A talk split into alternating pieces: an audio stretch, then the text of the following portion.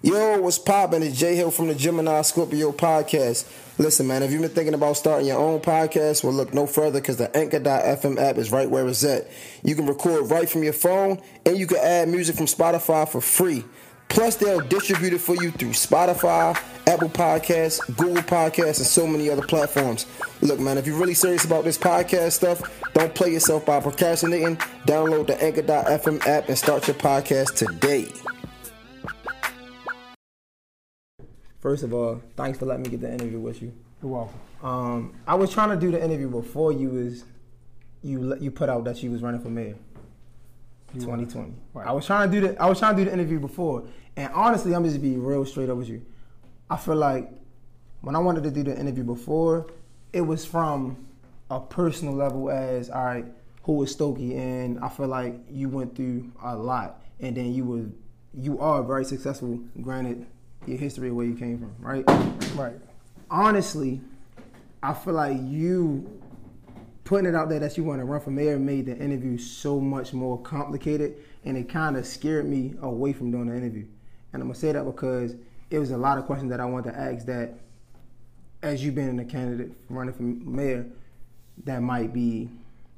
I don't want to say hard to answer, but might not come from a, a stance that I really wanted to know, but more as the people, and I didn't want it to like make it seem like I was being somebody that I wasn't, if that makes sense. I mean, as long as you're genuine, to me, regardless of the question, I'm gonna give you an authentic answer. So I would never shy away from what you think the people want to hear. Right. You know, if I was an athlete, you would probably still ask the same question. So me running for mayor, to me, shouldn't you know stop you from asking the question. You know, especially if it's something you think that's pertinent to my success or my failure. So I, I would ask, and then, I mean, it's up to me to be honest and transparent, and that's all I know how to be. So if I were you, I would ask. Right. Nah, I just I was just thinking like, man, because Stokey is my dog, and it's like I don't want to. You know, some interviewers they come in, they they got uh, a particular plan, they and they got an underlying tr- plan that they trying to get, Right. and I'm not that person, 100. No, percent I mean, for me, I'm open book. I, I don't really think there's nothing that you can ask me that I'm not willing to answer. know. Um, and then when you do decide, or whoever decide to run for public office, you open for attack or scrutiny, or whatever it may be. And based on what you just said, most of what you wanted to ask me, or anything you wanted to ask me, was prior to me even announcing my candidacy. It's still irrelevant because I'm still individual. I definitely want to tap into that. Right, so you 100. percent. We're gonna tap into that first. So like, I guess cool. we can even start at just for the people that don't know, because I feel like Stokey, you can Google it and find out everything that happened, but I don't think they understand the process of becoming Stokey of who, who you are now. You in the community. Um, just doing everything you're doing for Shoe City and doing everything you're doing for yourself, honestly. Right. Your, your relationships with Roc Nation, your relationships with Emory. I feel like we see that in as younger guys that, that want to do work for the community, like I say, like me, my guy Ant, uh, Raven, so many of us, right? We look at you as like, damn, Stokey is doing what I want to do. And I think you running for mayor is so dope in that sense because it's like, that gives us hope.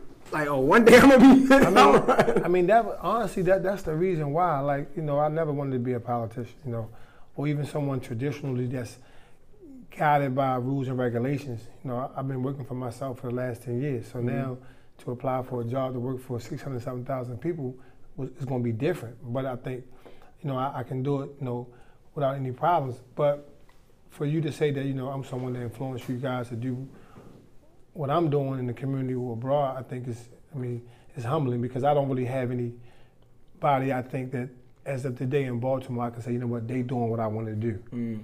And I mean, sometimes leading by example is hard because the yardstick, you know, that you measure yourself by can be critiqued by people who never really walked in your footsteps. But you know what I'm saying? It's like, wow, they saying this and that, but they don't know how hard it is to do these things. Mm. So I definitely. So let's jump into it, man. Let's let's jump in into who who is Stokey? Who who do you think? I don't know. I mean, it depends on where you want to start. I mean, born and raised in Whitelock, better known as Reservoir Hill.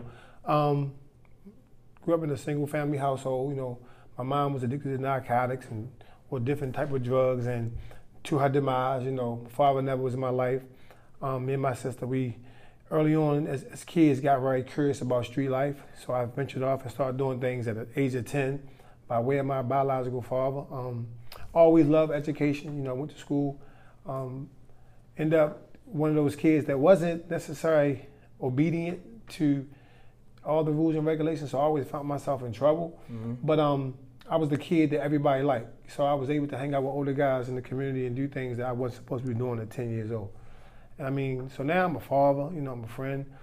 Um, I got my own company. I do contracts with companies like, you know, Shoe City, you know, partnership with Roc Nation. They're like, it, it's broad because I can go from, know, my demise when I went to prison and came home and, and went through a lengthy transition, or before I went to prison, when I was always giving back to my community, I just was a person who felt the need to do so because my community always supported me.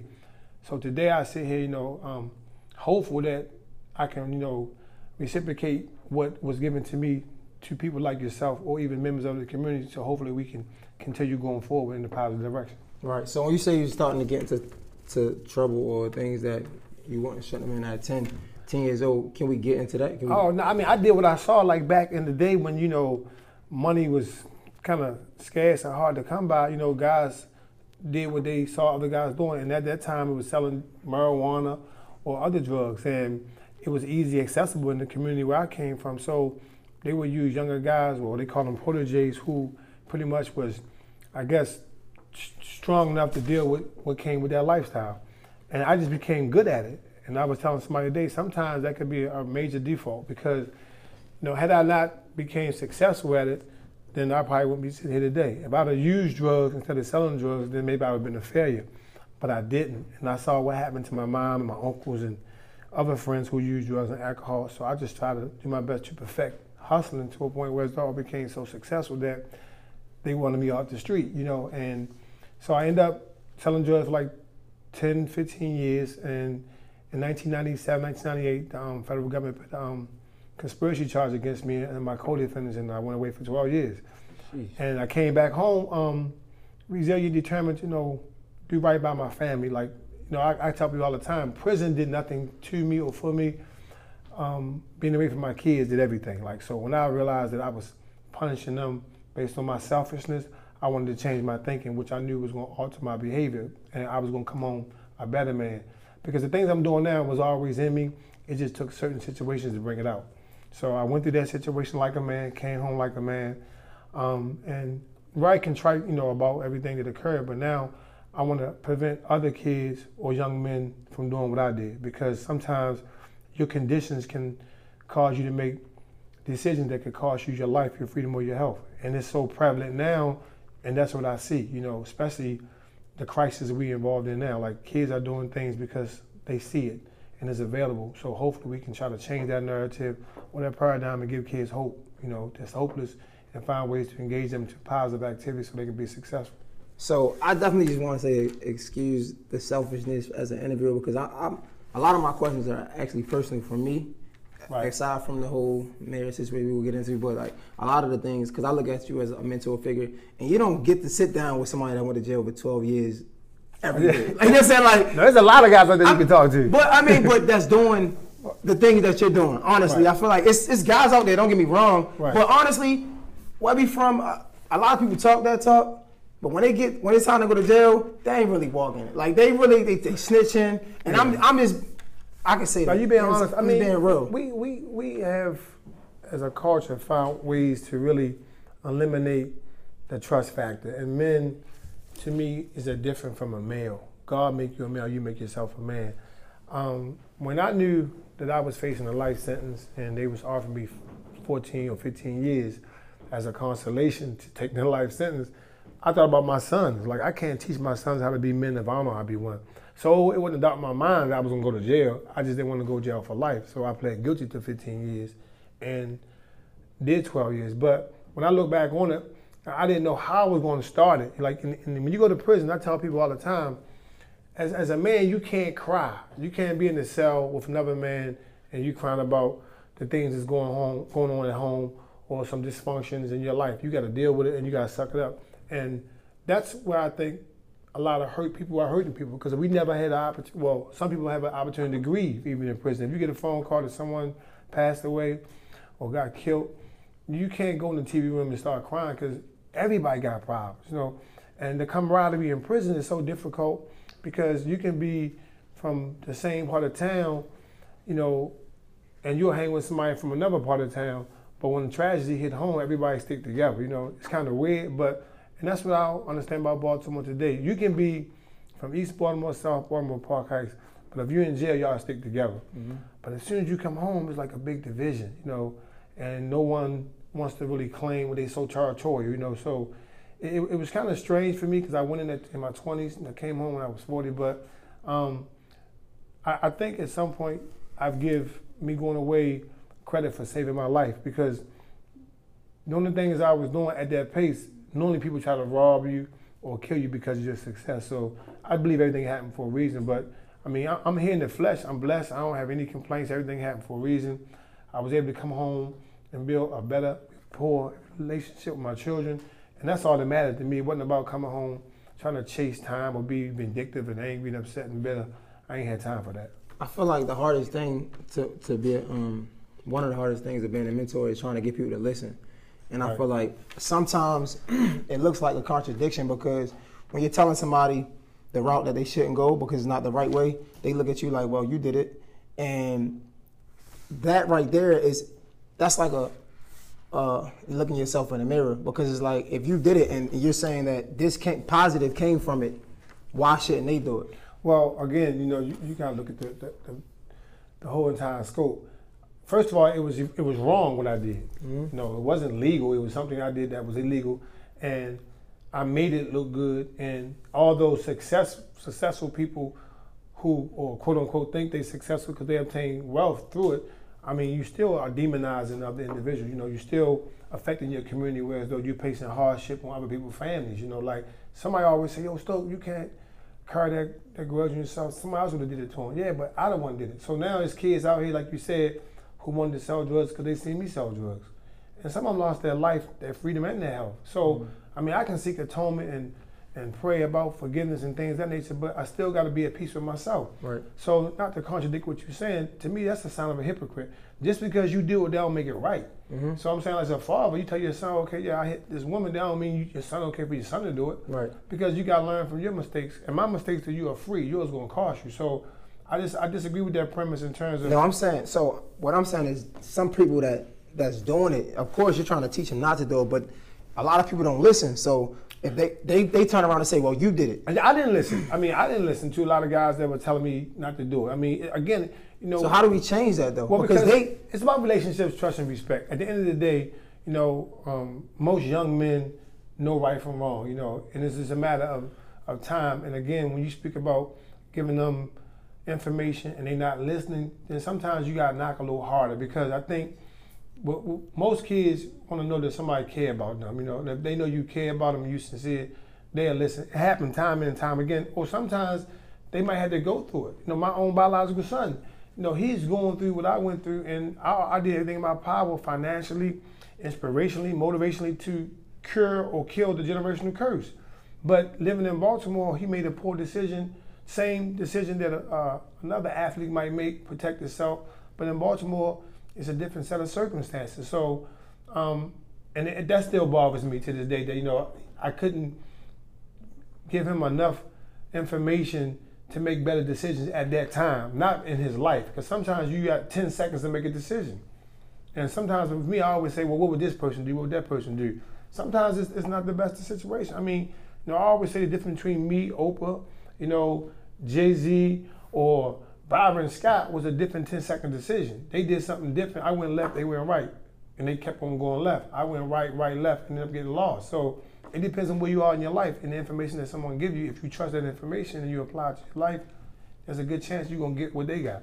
right because it's just to me is is irritating because like like you said, if if you can help somebody not have to go through what you have to go through, like that's one of the greatest feelings in the world. But it seems like that's one of the hardest things to do because people just don't listen. What you want to tell somebody that, that's trying to feed their family? You can't tell somebody that's hungry. You can't tell them nothing. I See what I'm saying? I think listening and applying information is different. Okay. So what you're saying is that there's no doubt in my mind they listen, but you made another good point.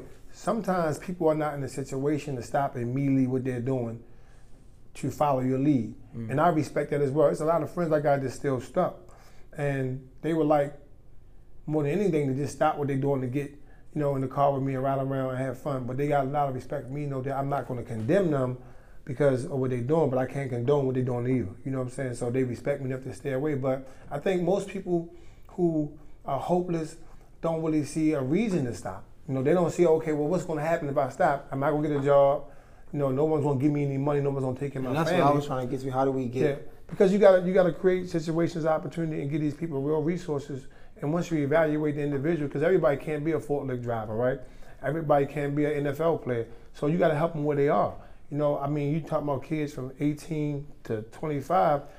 They are at risk right now in Baltimore based on this crisis. So my thing is, you find out what they're good at, and then you apply all the resources you can, and you invite those guys to come out to whether it be seminars or it could be training exercises going on in the community, and give them some type of opportunity to be a part of it. And hopefully, that will be enough to get them started. And then you bring in more resources on top of resources, you know, and they get employment, or some of them might have a mental illness, or they might have some other defect. But you help them where they are, and once they believe in you and trust you, they're gonna follow you until the end, wherever that may be. I mean, it's guys who I have got employment who never thought they would work in their life, and they realize, yo, I didn't have to go to jail to get a job. Something scared me, or the big homie said this and said that, you know. And it depends on the leader, right? You know, everybody can't be a leader. It's, it's guys I see now who want to be a leader, but you know, leaders are born. You can't make a person be a leader. You can put him in a leadership position, but that don't mean he's gonna lead effectively. And you can tell by the people that follow him. You know, you know, you look at football as an example. You can have a good quarterback and you have a great quarterback, right? But that don't mean they're gonna be leaders. You got somebody that can lead the team to victory even when things don't look like it's going their way, because the team will follow him. You know, even at his on his bad day or worst day. You know, so. I think for me, it's never been difficult because my experience beats people's opinion. Mm. And like they know I went through it. Sometimes people just talk about what they're going to do and they don't have the experience to match it. And I think you see that every day. That's real prevalent with a lot of guys who's giving people advice. Some of them haven't really had the experience to tell somebody what not to do. Like I, people don't understand this about me. I don't drink, never drink, never use drugs. So I can't tell somebody how it feels to be high.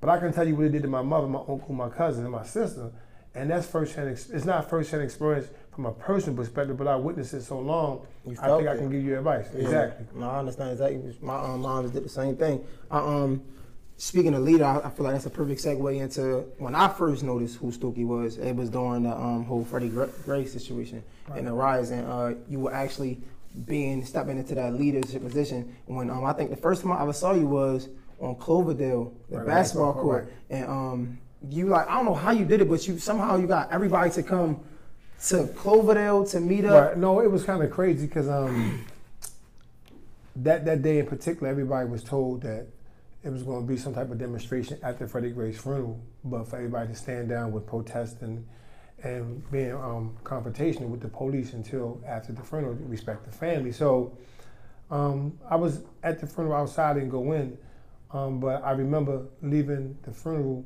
and going down to the Horseshoe Casino. And if you've ever been there before, they got TVs, you know, in the center of the casino where you can watch, but you just can't hear. And I was down there, I think I was playing blackjack or something. And my, and my friend Emory, he called me like, yo, what's going on in Baltimore? I'm like, nothing, anything cool. He's like, no, where you at? I like, I'm in Baltimore. but I ain't one time I was at the horseshoe. Anything cool. yeah, but I'm inside. I ain't one time I was at the horseshoe. He's like, no, nah, man, they, they going crazy. I said, no, nah, anything good. But I remember hearing police going up Russell Street like the whole train of police. Like, I mean, I look outside, I can see Anne Arundel County police. Boy, I'm like, where are these police going at? And I look at the screen, I just a split screen on CNN. I got Mondawmin on the left, and they got Pennsylvania Avenue, um, CVS on the right. And I see CVS on fire, and I see uh, people running out Mondawmin. I'm like, what the hell? And so I got on the phone. I'm like, yo, I see what's going on. So I had got dropped off. I wasn't driving. At that time, I was living downtown. When I got to my house, I seen kids with book bags and rocks throwing at the police with shields. So I like, man, I'm like, we gotta do something. We gotta do something. I said, dude, what? I'm not jumping in front of no kid with no no damn rock. Man. I ain't doing that. on that, he said, no. That's a different type of He's like, you gotta do something, man. I like, no. I said, so I called Meek Mills and I said, man, I need you to post this flyer, you know, because at that time Meek had I think four million followers at the time, and I said, we're gonna um, tell people come out and we're gonna use Facebook and social, I mean Instagram, you know, our social network platforms to get people to come out. We're gonna have a conversation about what we need to do to stop this or get everybody engaged, so we can have um, a reason to, you know, or we know we know the reason is, but do it in the right respectful way, demonstrate in a way where as though we don't have to feel like, you know, we we causing more problems, you know. Mm. And we got together and we met and we talked about it and we let the kids speak about how frustrated it was about what's going on. Cause I never felt like those kids should have been the ones who represented us in a way where though it was a, a very grave injustice or social injustice. I thought growing up should have had that conversation a long time ago, but it didn't. So I'm glad it did happen the way it did. And then with a few other people, the Iron Maidens of the world, um, I mean Erica, you know, it's a few other people I knew who was on the ground, Mm-hmm. who was about action, wasn't talking, wasn't afraid about losing a job or any type of resource or grant that may have come way by the city or any type of government officials. And we decided to organize a march East Baltimore and West Baltimore, go down City Hall and use that platform to address our concerns, you know. And um, to this day, I feel like that that's probably something I'll never forget. But I, I don't think it went as far as it should have went. I think that was a moment in time that should have been a movement, you know. But I think it became a moment that turned to silence, you know.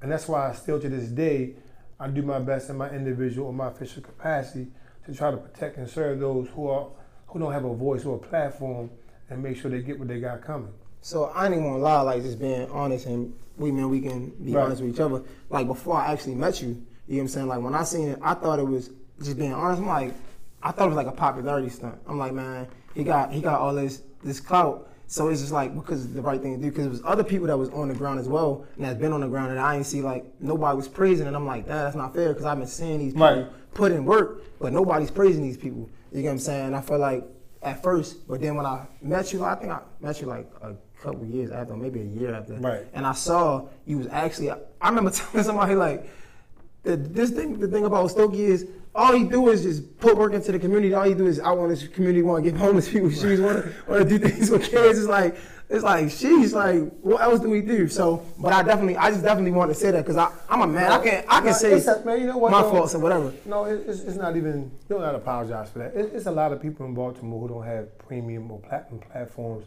that give their heart and soul to the city that don't get recognized. And man, I can honestly tell you, the city has never gave me a trash bag, a citation, or anything otherwise for what I do, and I don't do it for that. You know, um, a lady sent me a post today that she said, "You should never do nothing for recognition. You should always do it for your for the intentions, Mhm. right?" And I was my rebuttal to her was, well, sometimes you gotta do it so other people can do it too. Because if you say, well, why are they posting and giving stuff away? Yeah, because you want everybody to know it's a problem.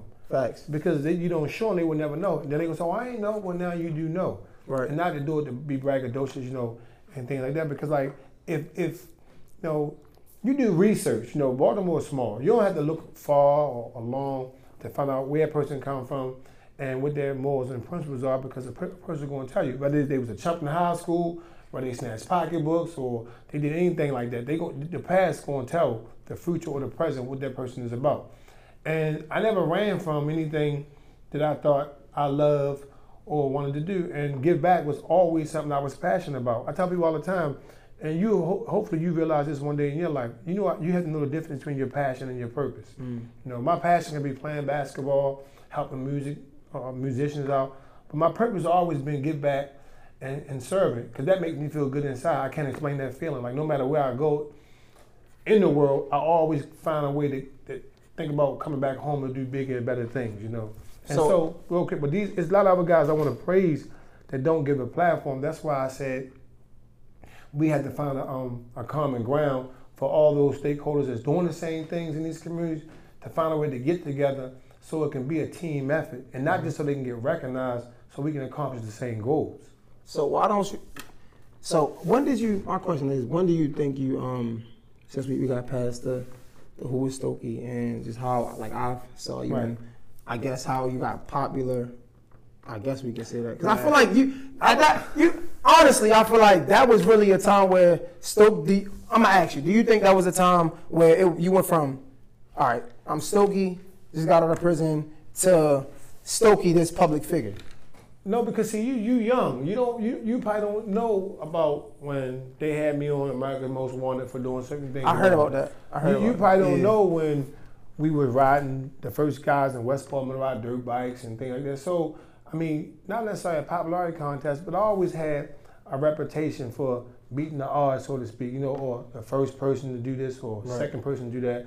And whether it was good bad or indifference, we always in my neighborhood try to stay relevant by by force, you know, and not necessarily choosing to define a camp. It just happened organically, you know, whether it be a, a, a girlfriend that was famous or hang with the big homie that was famous, and you know, things like that. So I always been blessed with healthy relationships. So I don't think the riot, the riot may have awakened younger generation to, you know, who I was. But you got people like Erica who known me pretty much my whole life. Right. And then maybe because we were on the same age. So I think to your point about um, changing my status quo, I think that's an understatement because I've been.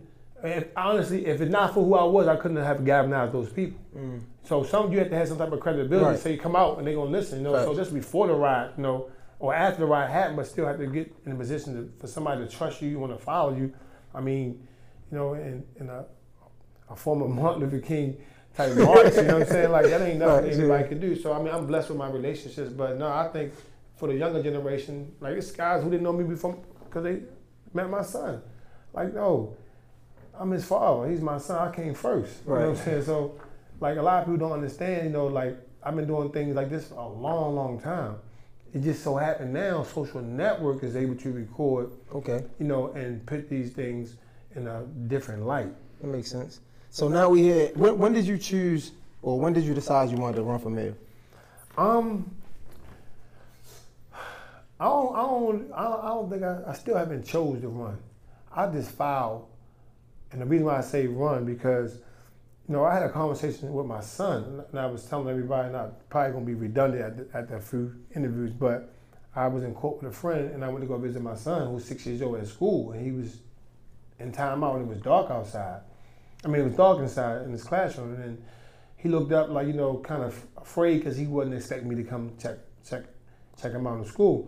And I asked him what he do to be in timeout, and he told me he did something you know he wasn't supposed to be doing. I'm like, well, if you continue to do that, you can't go to LA with me because at that time I was one foot in the door to move to LA. He's like, well, I can't go anywhere. My mom said I can't go. He said, but Dad, why do you want to go to LA? Why you don't like Baltimore? I like I said Baltimore. It's just some things change. You know, I think it's probably best for me to go. You know, do something different. He's like, no, you can tell me the truth. You don't like Baltimore, right? I said, what you mean, right? He said, you don't like Baltimore because they got a lot of murders. And he's six years old. And like, I'm like, no, what are you talking about? Because I tell people all the time, I protect my son. Like he, you know, he we talks about Tom Brady, know, Stephen Curry. I mean, Kevin Durant. You know, we we into things of that nature, musicians, you know, stuff like that. And with technology, he's able to surf the web to find out certain things about people that he know we speak about, but not about violence. You know, so I mean, I felt like I failed him. So I got in the car and started crying, like, yo, we gotta get out of here. So I called my sister and told her pack her stuff up. We moving. Like, yo, y'all wanna go Atlanta, LA, Charlotte? I got y'all. Let's just pack up. We gone. And she thought something happened. Like she thought maybe something happened to one of my children or me because I was crying. She's like, yo, what's wrong, Black? What's wrong? Like nothing. Just pack your stuff. We gotta get out of here. So once I calmed down and told her what happened, she said I started looking.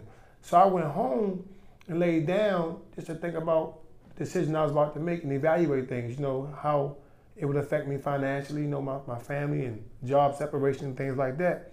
And I was just sharing with Erica and Tiff. You know, and more a video came on my phone from YouTube. Said you the one. And I normally don't open videos from YouTube because it really be about people or things I don't really follow. But I opened it up and it was a motivational speech from different people.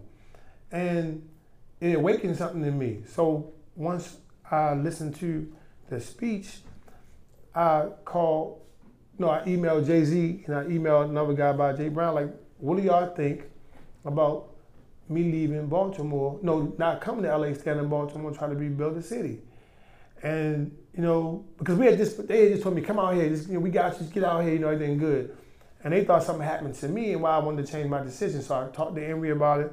And I emailed all three of them the same message, I just changed the name. You know, I had the same speech, just changed the name, you know, and they came back with different reasons. And Emory rationale was, you know, I want you out of Baltimore because, you know, you got a lot of stuff going on right now and you need to be in LA with all this business and that happening. But to me, you always been the mayor of Baltimore.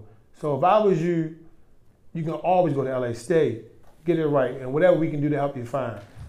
So at that time, I still didn't think about being the mayor. And then I was talking to Jay Brown. He's like, man, you know, whatever decision you make, we behind you, you know, 100%, you know. And then Jay was like, man, you can either leave Baltimore and have regrets, or you can lead Baltimore and be proud. So he said, leave a lead. And I just said, well, you know what? It makes sense to me to lead because my family, all my friends here. And I mean, I wasn't worrying about anything negative. I still don't like. People wonder why I walk around how I feel. Guys, me dead. You nervous? I'm nervous about what? Like honestly, there's nothing that politicians or politics can say or do to me that my mother or the streets ain't prepared me for. And I, mean, I know it's a job that come with harsh consequences and a lot of scrutiny and things like that. But if that's the worst that can happen to me, you know, because it's not going to bring the 1,730 some people back to die. They're going to change that. But if, if that's all I got to go through, and you got mothers out here who lost their kids, you know, fathers who lost their sons, then I'll take that. So to me, it's worth the sacrifice.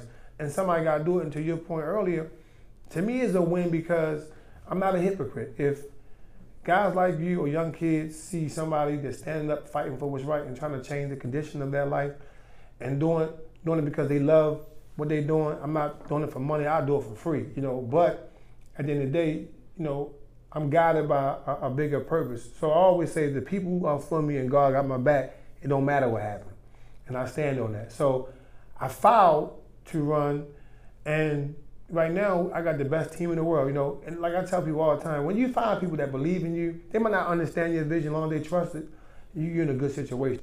I think honestly, I think this interview is, is dope just for a, a, a listener and watcher because to me, I can say I feel like it's genuine and like it's you're not like trying to scare away from any uh, questions right. or anything. I think it's dope. Um, I think other people going to think it's dope. And I uh, so I was Mr. Coppin or whatever, and it's not the mayor of Baltimore by a long shot, but right. when I when I was thinking about your situation, I, I had to put myself in the, in the same shoes because I was popular. I was coming from Morgan, which is like a rival school, and a lot of the uh, the scrutiny that I was getting running for Mr. Coppin was because I was popular and they felt like it was going to make me more popular. And I hear people saying that about you in this situation about like is is just a popularity contest or he trying to um he know he gonna get a lot of uh, publicity from it or even money, even if you don't win. What do you say about that, though? What do you say to that point? Because I feel like I've, like I said, no, no, running for Mr. Coppin is far a stretch from mayor, but I've got that. And and your position, I, I think, is similar, and I want to know what do you say to that? Ho- hopefully, through campaigning, right? And I'm always going to be organic and real as possible because I think, to me, anything less, you know, would be a subtraction from who I am as an individual. Money don't make me happy, and anybody who knows me knows that. But it, I always take in consideration that it's 637,000 people in Baltimore. All of them don't know me. And when you represent people, you know, of that large, you know, magnitude, you it's your duty to get in front of them as best you can and tell your story. Um, popularity, I wouldn't even put my my son through this for a job. I don't need the money. I do very well for myself. I know that the sacrifice I'm making is going to cost me millions of dollars. I know that without a shadow of a doubt. If we talk about money, um, you know some of the artists I manage. You know how well they're doing, and you can't work for those people and be mad at the same time. right. So, I have talked about this with my family and my friends and my business partners, and they support the decision, even though I know personally, you know, it's not going to be the same for me in terms of receiving revenue beyond someone's comprehension. But what I would tell you in defense of me is that whenever someone has something to say, you you must ask them, do they know me, right?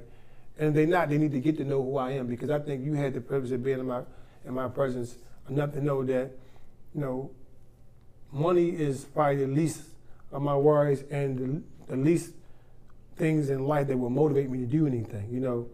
And when it comes to publicity, like, you know, I, I do my best to always be authentic and organic. I, I don't know what being a man could do for me in terms of publicity because on the other side of the coin, if I fail, you know, then what? You know what I'm saying? So I'm optimistic. I stay that way, but I don't know, you know, how to be anybody but myself. Mm-hmm. And I hopefully I get the opportunity to prove all those naysayers wrong and be probably the best mayor that Baltimore ever had because I can relate to majority of people on both sides of the fence. You know, whether it be in the community or in business. And I think we need to change. And if those individuals are concerned about me and not concerned about what we have, then my question to you would be to them, what do y'all want? Because at the end of the day, if we're looking at what we have now, which I think we got 200 something, 20 something homicides, again, we are going in the direction of another 300 homicide a year. Um, and most of those individuals who have lost their life, I'm not saying I'm a demagogue or I could have saved them, but I know for a fact that most of those individuals, if I could have had a conversation with them and understood what they was going through, put them on the right path, maybe not to succeed overnight, but in that right direction, you know, because most of those kids look like my son, you know, and if I can find a way to reach them where they at, because most of, of their experiences I, I have experienced already. Most of the things they're going through I already experienced. So, and, and I don't worry about that. So I, I can't, I'm not give you a long answer, but I don't even No, try to address um, negativity or pessimistic. And one thing you need to know about me is that moving forward, there's no such thing as oppositional research for me to talk bad about another candidate. Like this is for Baltimore. This is to build Baltimore up, not to tear nobody down. And our people have always found a way to do that to each other. And I mean, I maybe was guilty of that at one point in time or another in my life, but not now. I mean, I'm trying to stay as positive as possible and give everybody hope and inspire people to be the best they can be and believe in the mantra of one Baltimore instead of what we see today. So I'm encouraged to do that by my team. Um, people like yourself who I know who deserve a better Baltimore, you know, and hopefully it come to fruition. Nah, again, man, like I said, I, I definitely think it's dope and I think it's motivation to the people like myself, like the cool ants, like uh the Kwame's, like the so many of us that's young that's doing it. But um what about so like I said, I was comparing it to me being Mr. Cobb, right? And sometimes I honestly felt like I did uh, Justin, because I always like even in high school I was like the the, the uh, SGA president. Right. I was uh, uh my class president, National Honor Society president. When I got to Coppin, I was I was Mr. Mr. Coppin. But honestly, looking back, sometimes I was like, was I really for this position or was it something that was selfish? Because like if I was really for this position, it's people, and I want to get into the education piece. It's people that that have been studying to be a ma- the mayor for the city or just in a um, political position for years. Like Right. this is what they love to do. This is that passion. Just like your passion is giving back to people. I feel like, or your purpose is giving back to people, and I feel like those people who are passionate about that and feel like that's their purpose. Do you feel like you running and being the face of the city? People like people like us. Everybody knows who Stokey is. You know what I'm saying? Do you Not think? everybody, but- well, not everybody, but Right. I was talking to my friend earlier, and I'm saying when I say everybody, I feel like the people that's in the street, that people that's that's in the city, Right. Everybody knows who Stokey is in that aspect. Do you feel like you're doing them an injustice though? Because it's, these guys is giving their life to to So, the city. so are you talking about because of a position or serving the people? Because you don't need to be mad to serve the people. If these individuals you talking about, are you talking about people going to school or college, you know, and their personal endeavors was to learn uh, a certain curriculum to be in a position to get a job, or you talking about somebody that's been fighting tooth and nail for the city their entire life who wants to who wants to continue doing that? I'm asking you. Mm-hmm. So I'm talking about just both. So when I'm saying fighting for the city, because we see you in the streets, right? We see you giving away shoes and clothes and things Right. like that. But it's other people that's sitting in these meetings day and out, Right. trying to trying to change um, le- le- Right. legislations, trying to change laws for the city. And because you just So let me ask you a question. Then. It- it- This is almost like a contest, right? And it's not about what I think. It's about at the end of the day what the people think. I, I we joked last night about being the president. I think if your heart in the right place and you qualified and certified to do a job, you should do it. May the best man win. I don't think me running for mayor to show my love and dedication to my city is a bad thing. No, I don't think it's short. I don't know, but I mean, you said, do I think it's, you know, I guess interfering with someone else's career choice. I mean, you have people who have tried to run for mayor who may have been an excellent mayor if given the opportunity, but the city probably didn't think so. I mean, this is not a popularity contest because people still have to vote. So at the end of the day, I, I think that, and I tell everybody all day long, if it was a candidate that I thought was going to love, protect, and respect Baltimore the way I do, I'm gonna support him or her wherever they are. See, that's what I was trying to get at. Cause I, that's what I was saying. Like in my situation, I felt like it was times where I was better off helping somebody become in that position that I had. But let me ask you a question though. Um, it's almost like a substitute teacher, right? Um, you, you almost have to give the people what they want. The people, if the people choose you to be the class president or Mr. Coppin, why would you do them a disservice by saying no? You want somebody else to do it because they could have chose somebody else. If they chose you, that's what they want. Or is it I that's why I was saying because I was looking at myself like, oh, did I do it? Did, did them a disservice by even running from the person because I knew they was going to choose me. When I could have really just been a liaison for somebody else that knows the work, that knows the back end, that knows. So let me ask you a question. Based on that, I mean, I'm, I'm I, I 2014 we had 210 homicides, mm-hmm. right? 2015 we had 344. 2016 we had 319. 2017 we had 343. We had 310 last year. We got 227 now. You tell me who in politics right now who have done a job that you think is superb enough to say, you know what, they changed that narrative and we need to keep going in that direction. Because no what I'm saying is that based on what you're telling me is that there are people that may be more qualified or certified to say they want to be in that position, right? They saying it, but actually do that record reflect that? Because sometimes you might say, and you spoke about the people in the street that know me, and I'm asking you, I mean, because you got to live in this city as well, and you can't worry about what people say. You got to worry about what people have been doing or the capability to do. I'm saying, you know, I, I'm from a place where, you know, we have been forgotten, you know. So I understand exactly how these people are so desensitized and so hopeless. Everybody don't have that relationship and they don't have that experience to say, you know what, this is what we need to do to fix this. And as I said before, in plenty of meetings, you know, my, my relationship don't go just with the people in the community. Like I have been invited to the congressional inaugurations by congressmen. I have been invited to the state of the city address by mayors. I've been invited to closed quarter meetings by major uh, or by most of the majors in the police commission in Baltimore City. They asked me to come there for a reason. So with my experience being on the table and my knowledge of the streets, I don't think that's something that should be a flaw on me. I don't think I should be able to say, you know what, let me sit back and keep watching this thing fall apart. And that's what I've been doing. So it's not that I don't think this person can do a job. I don't think they've done it. And they was going to do it, they'd have done it already. So I don't know how much longer we got to wait until Baltimore completely crumbles for somebody to step up. Right. Because if you tell me right now you took the job because you want to be popular, then your, your intentions were wrong. Right. So I'm not saying I took the job to be popular. What I'm saying is, if I really, service. Yeah, yeah. Like if I really, I was just like I said, I was just thinking it was a thought. Like, why didn't I help the person that was in the seat right. do a better job instead of me trying to take over and do that job. You and know what I'm saying? Like that. So was you already helping that person and it, and it wasn't helping? I wasn't. Okay, so for me, again, I've been on the ground for the last ten years helping everybody in every administration. I mean, just up until I decided to run, I was helping Dr. Butler go around and try to help guys in every community come to these meetings and uh, get these guys' records clean and all that kind of stuff from a community perspective, you know, and never getting a dime for it. I never, nobody never paid me to do none of this stuff, right? I never wanted to get paid. But my, my question is that I've been doing the work. So I can't say, oh, I, I just started, I, I, woke up one morning and said, yo, I want to be mayor. No, I've been doing the work that led up to this decision. And I'm saying, if you tell me someone who has been on the ground as an effective leader or community liaison to the people that work for the city, I mean, I, I want to meet that person because I, am still not saying that these, these people, these individuals can't help me or I can't help them do a job because it's for the city of Baltimore. It's not for me. It's not, you know, I'm good. Like, I want to be clear. I'm good. I don't want to sound arrogant or like an elitist, but, you know, I'm not doing this for, for myself. If you tell me right now, people that's in these positions, if they relate more to you and you think that they got, quote unquote, the antidote to move the city forward, then let's talk about that.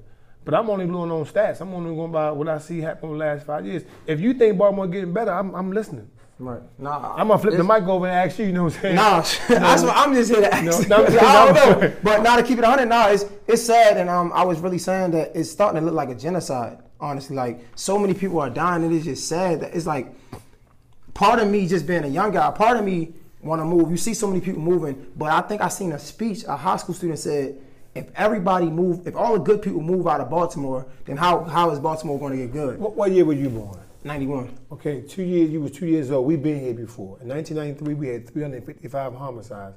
Whether they want to blame on the crack epidemic or New York boys invading Baltimore, but we've been here before.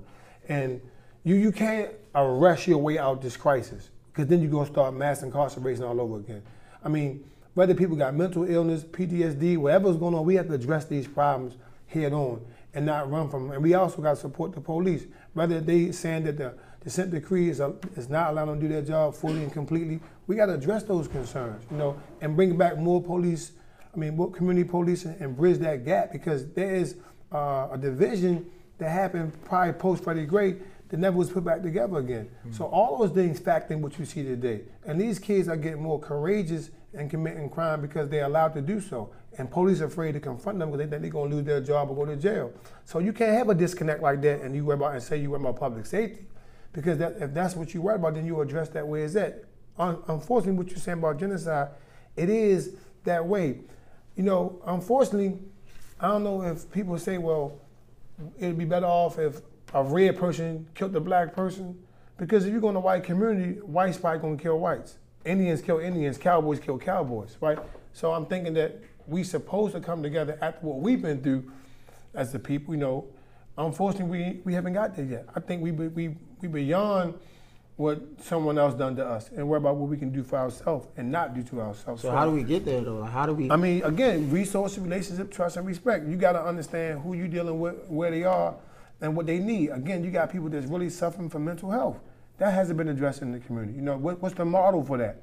I mean, you got, I can ask questions all day long, but I don't see it. If it exists, I'm, I'm willing to see what it is so we can maybe amend it or help change it, you know, and move in the right direction. You got a lot of kids that's hopeless. Like you say, they grew up without a father, or father was in, prison, so they had to raise themselves. They hungry. They go to school just to eat lunch. And we got the, some, our school system, we need better, you know, equipment so they can succeed and compete against the other schools. You know, it's a lot of different problems that we want to address head on, but you can't say that it's being done because as I look at the statistics, we steady failing. I mean, you, I might beat you to it. You want to talk about what Trump said? Like, yo, did he lie, mm. or we didn't want to hear from him? No, I, I thought about that too, and I was saying I feel like he didn't lie, but the thing that I didn't like was he he's not helping. You know what I'm saying? No, but, was, I, no, but some, but but you know, I think you're absolutely right. You know, whatever his job description or or whatever it calls for, he probably could do a lot more for Baltimore.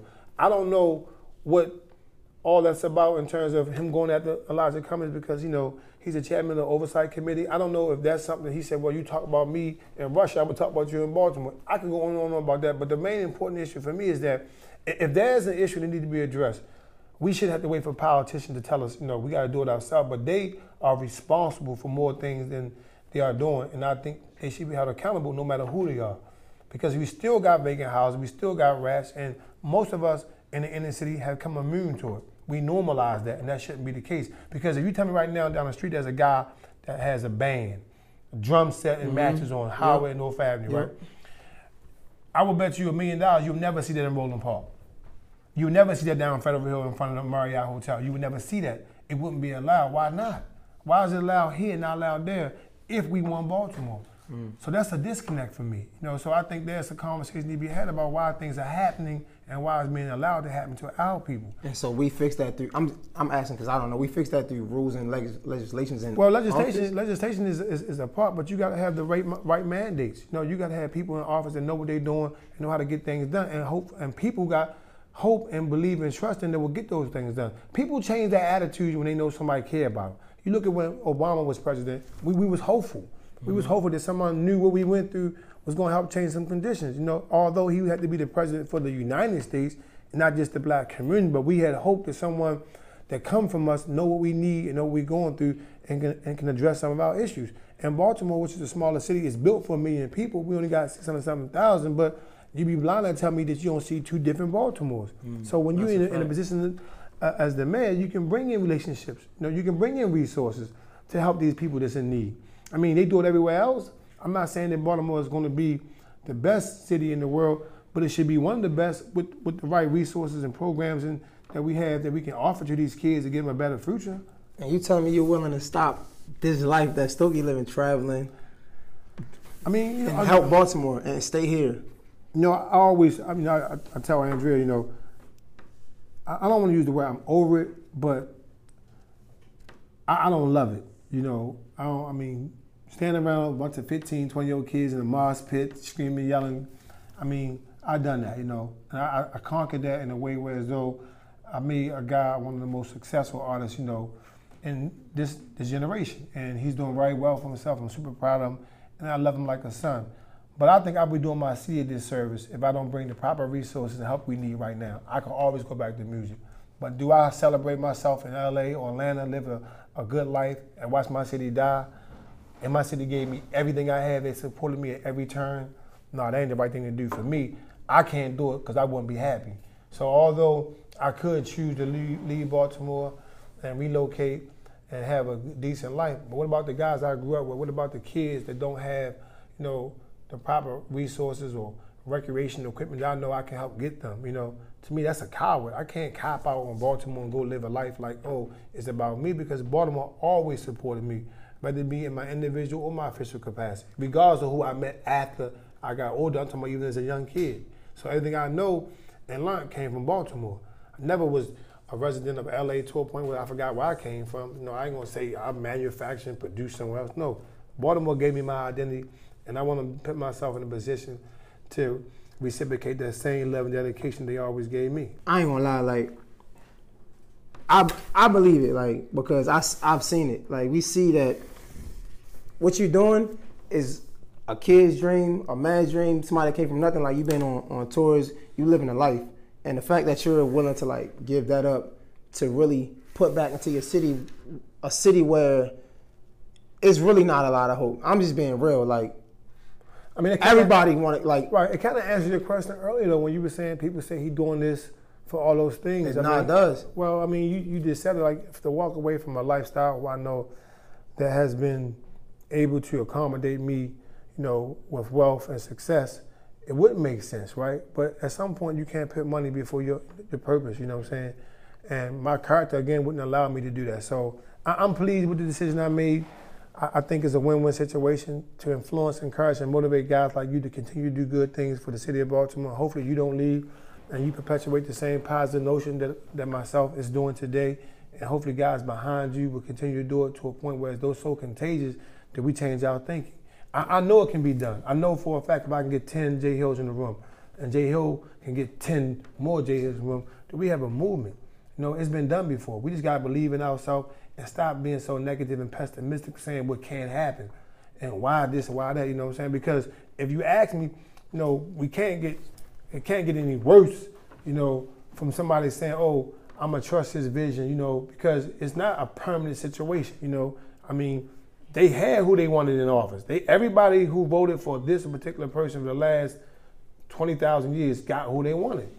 Because it go by who you vote for, not by who you want. You know, and I think a lot of things in Baltimore needs to change. If not myself, somebody that knows the people, that's from the people, or of the people who really gonna have the people's best interest. So if, my question, if you don't win, right? Right are you willing to stay back and still help that person? I, am gonna stay and support. I, again, that doesn't change. The narrative doesn't change. I'm gonna always support my city. I support them now. It's just that some people don't want help. You know, you can't force your yourself on people. Some people feel like you know they got to figure it out. You know, I mean, unfortunately, that's how I feel now. But over the last several years, I was able to go to City Hall and talk to Stephanie Rawlings Blake about what we think we can do. You know, prior to um, Catherine Pugh resigning, we had meetings about what I can do to help them.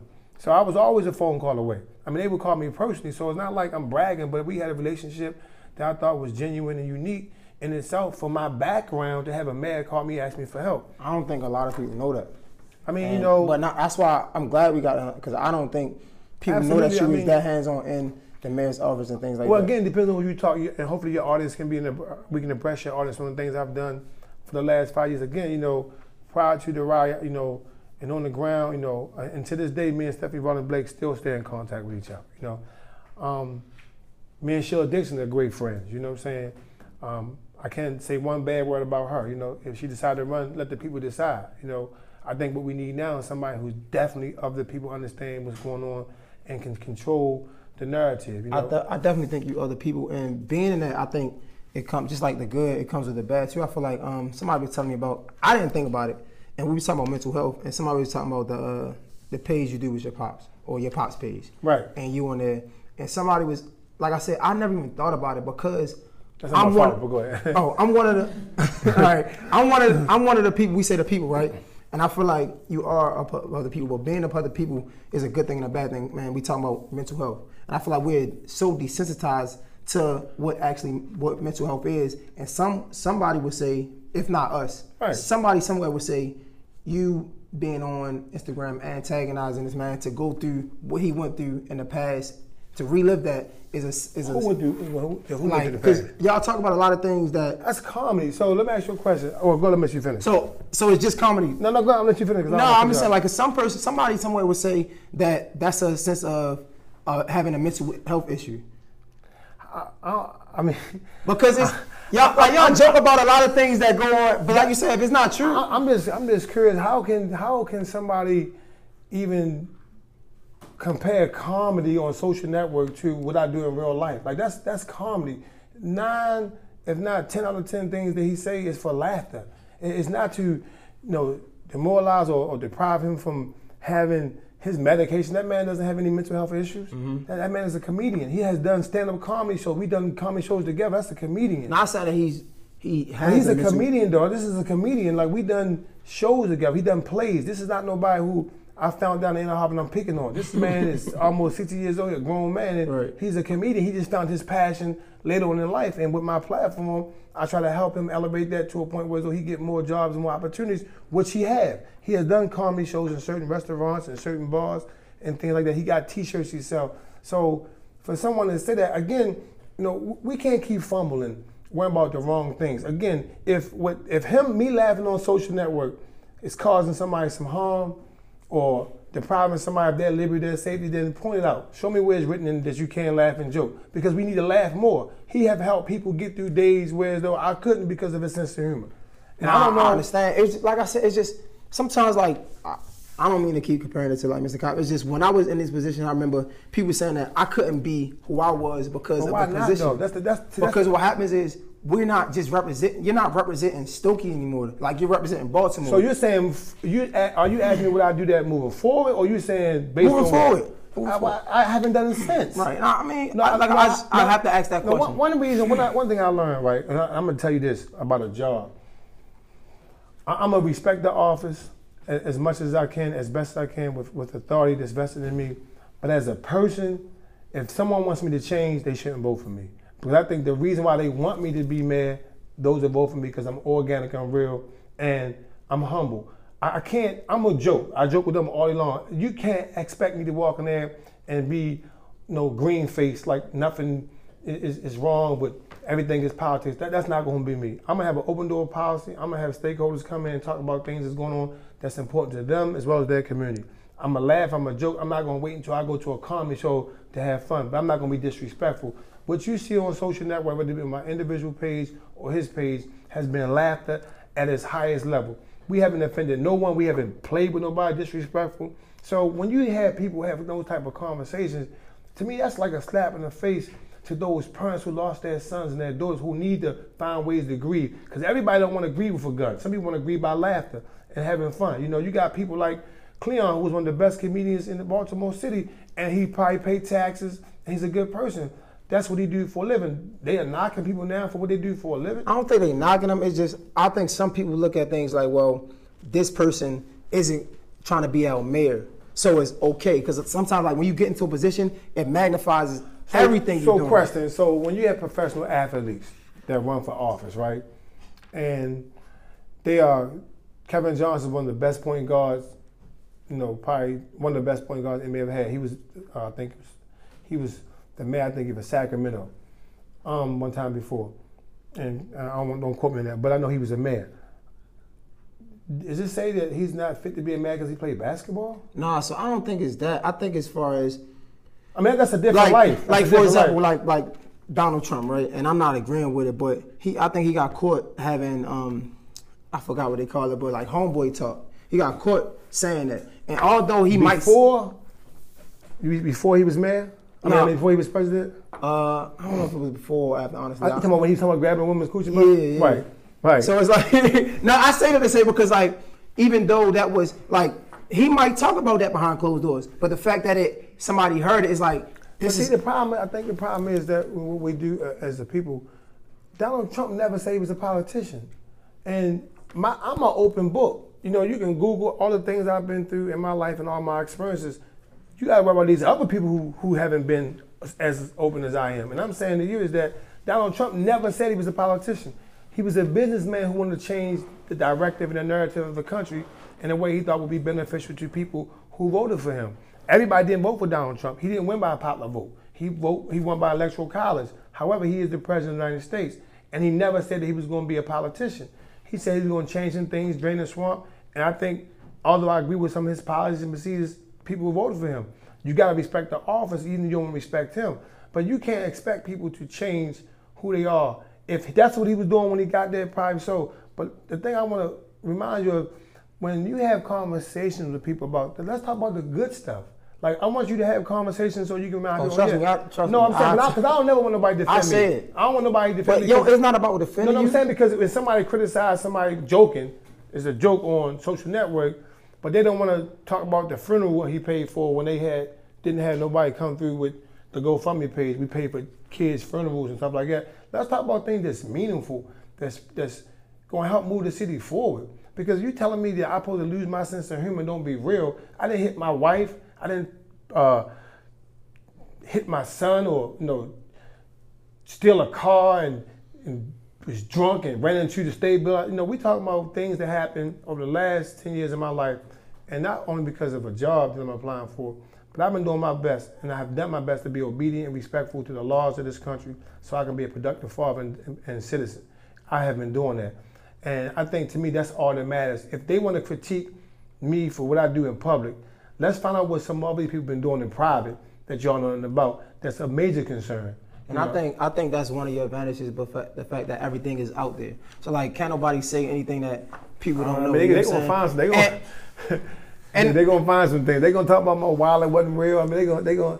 I, I, again, I just you know I'm prepared for whatever come with me, man. But I, I'm just I'm just humbled to really be in a position to really motivate someone who was hopeless to do something with their life. Listen, again, I feel like, like I said, you giving the city like the guys that's out here, like like I said, the young ones, you're giving us hope. But no matter what they say, I'm gonna just keep it on. And you don't gotta tell somebody that they don't, they don't have to defend you because people gonna tell other people their experiences. And a thousand percent, my experience with you, it's been like I've seen you work for the city. Like I've seen you put work, and my only only thing I could even say is like you.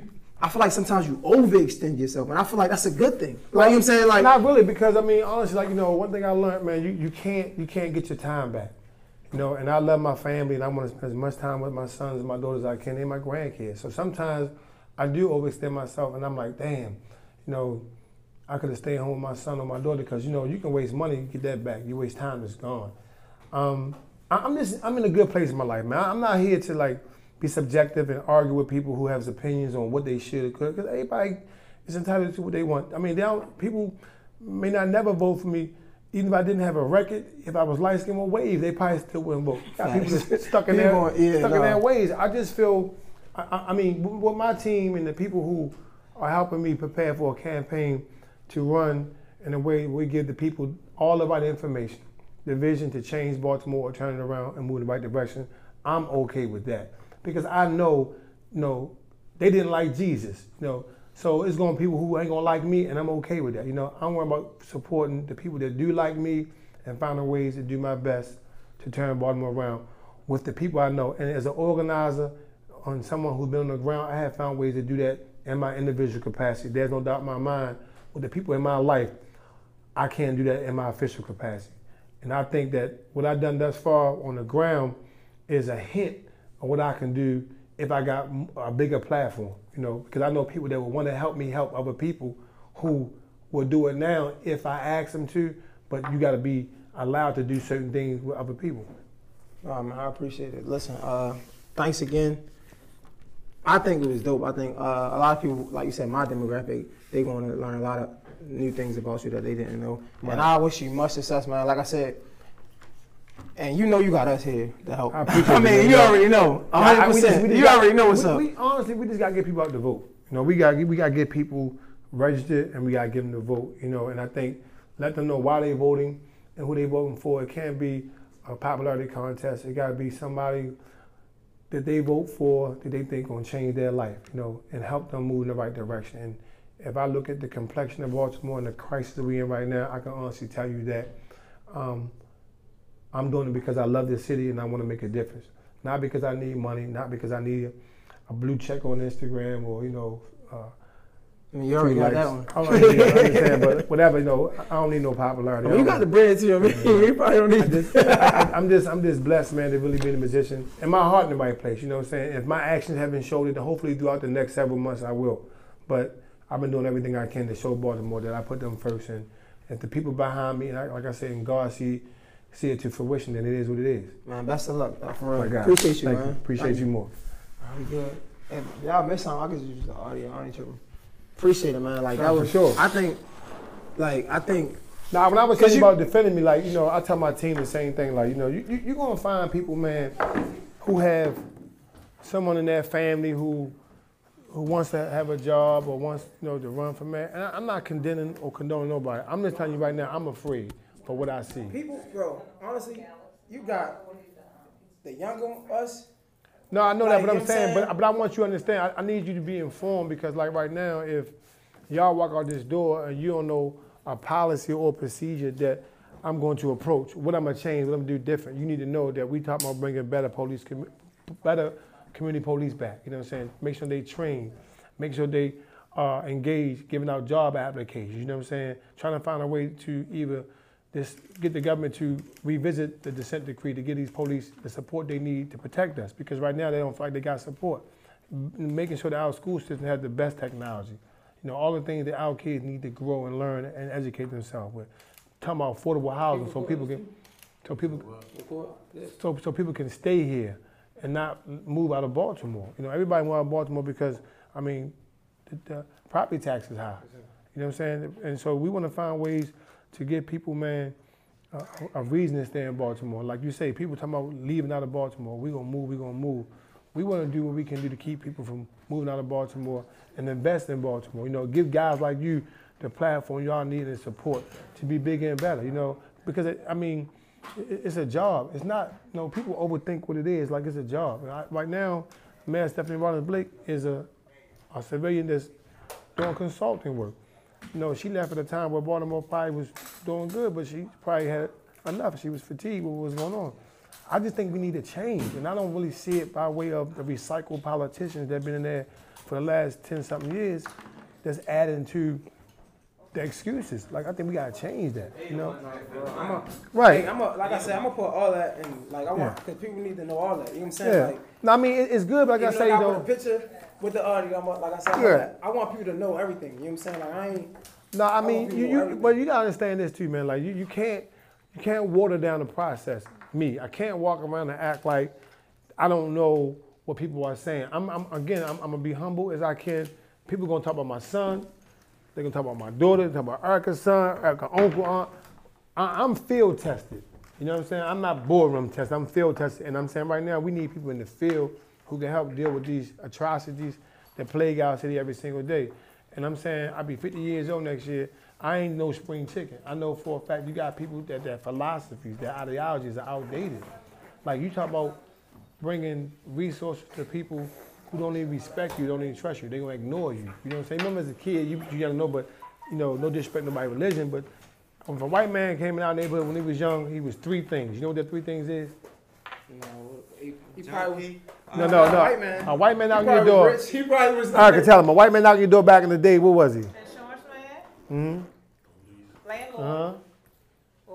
Or police. Probably landlord. Or, or, Je- or Jehovah Witness. Or Jehovah's Right, Witness, right, right. right. So you already look at the people like, nah. I'm good. I'm good, right? But, but I'm saying, so now when you see somebody coming to your community, you already pretty much know if they coming to bring you help or harm. And I'm telling you is that some of the people we put in position got us here. Like I didn't do this. You know, I probably affected my community 20 something years ago. But let's talk about what's been going on in the last 10 years. And I think you like you light on Erica. I know. Oh. I'm gonna get Jack. Oh, I go ahead. ask him who it's from. Oh, okay. Oh, she got a question for you. Oh, oh all right, right. Yo, can I? Can I? I'm gonna keep that. If that's cool. What? Everything you said. Of course, I'm gonna yeah. keep it audio. I don't think I don't, I don't think nobody recorded that. No, they, they we needed to, but I'm. A, I, I got the Your audio. mic's still Your mic is on. Oh, See, I'm, oh, if I gotta just put a picture up, Oh, I'm that's just- cool. I'm gonna keep it. yo, you got me wired. That's probably the only time you ever been.